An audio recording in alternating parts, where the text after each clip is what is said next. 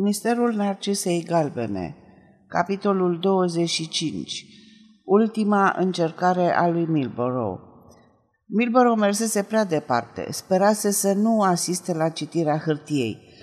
Își dădu seama de mult că Tarling, polițistul din Shanghai și moștenitorul lui Line, fusese sedus de farmecul fetei. Scena la care asistase îi confirma bănuielile.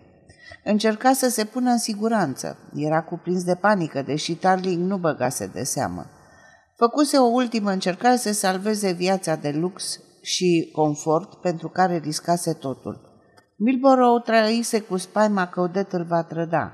De aceea încercase să-l omoare pe Tarling înainte de a putea vorbi cu fata. Împușcăturile din ceață erau dovada celei mai cumplite panici.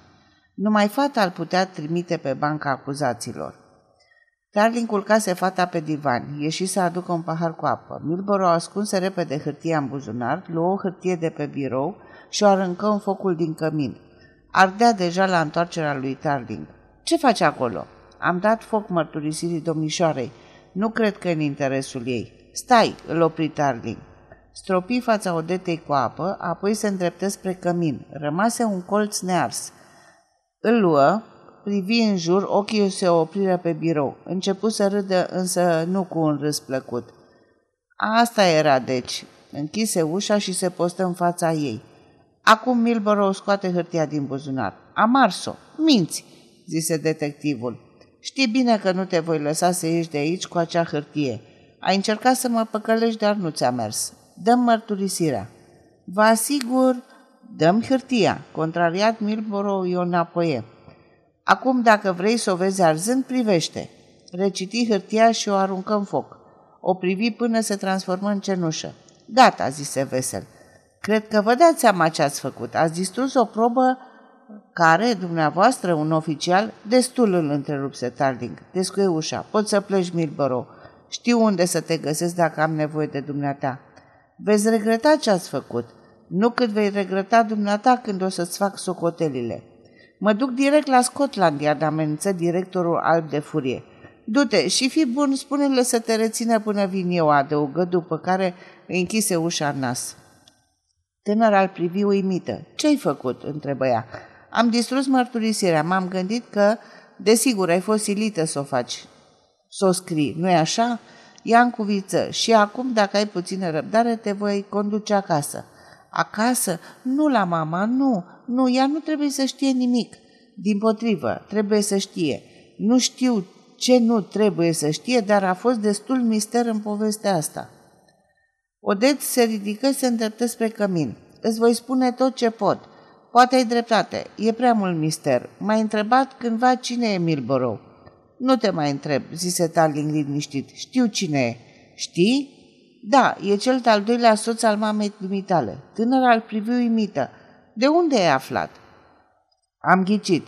Și ea își păstrează numele de Ryder la sugestia lui Milborough, să nu se știe că s-a recăsătorit, așa-i? Da, mama l-a întâlnit acum vreo șapte ani. Eram la Harrogate. Mama era săracă, dar cred că Milborough o credea bogată. Era drăguț cu mama și se lăuda că lucrează la Londra.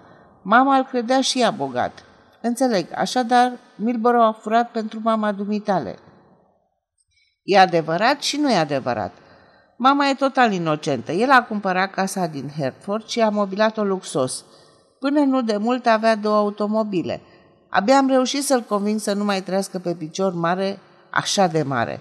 A fost un chin pentru mine după ce am aflat în ce era implicată mama fără să o știe.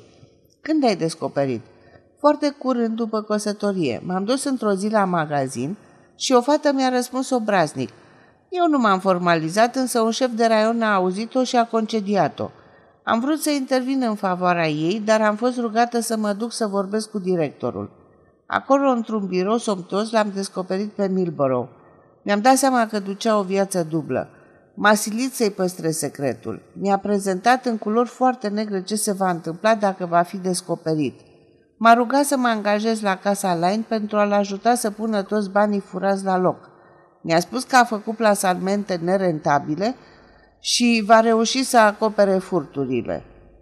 De aceea m-a angajat, m-am angajat la Line, însă nu și-a ținut promisiunea.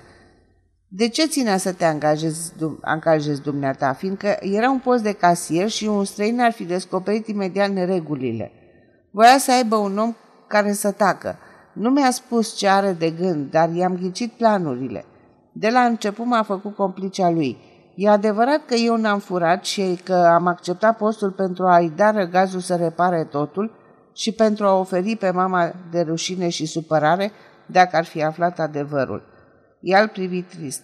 Îmi dau seama că vorbesc cu un detectiv și că toate suferințele mele au fost zadarnice, dar mai bine să se știe adevărul, indiferent de consecințe.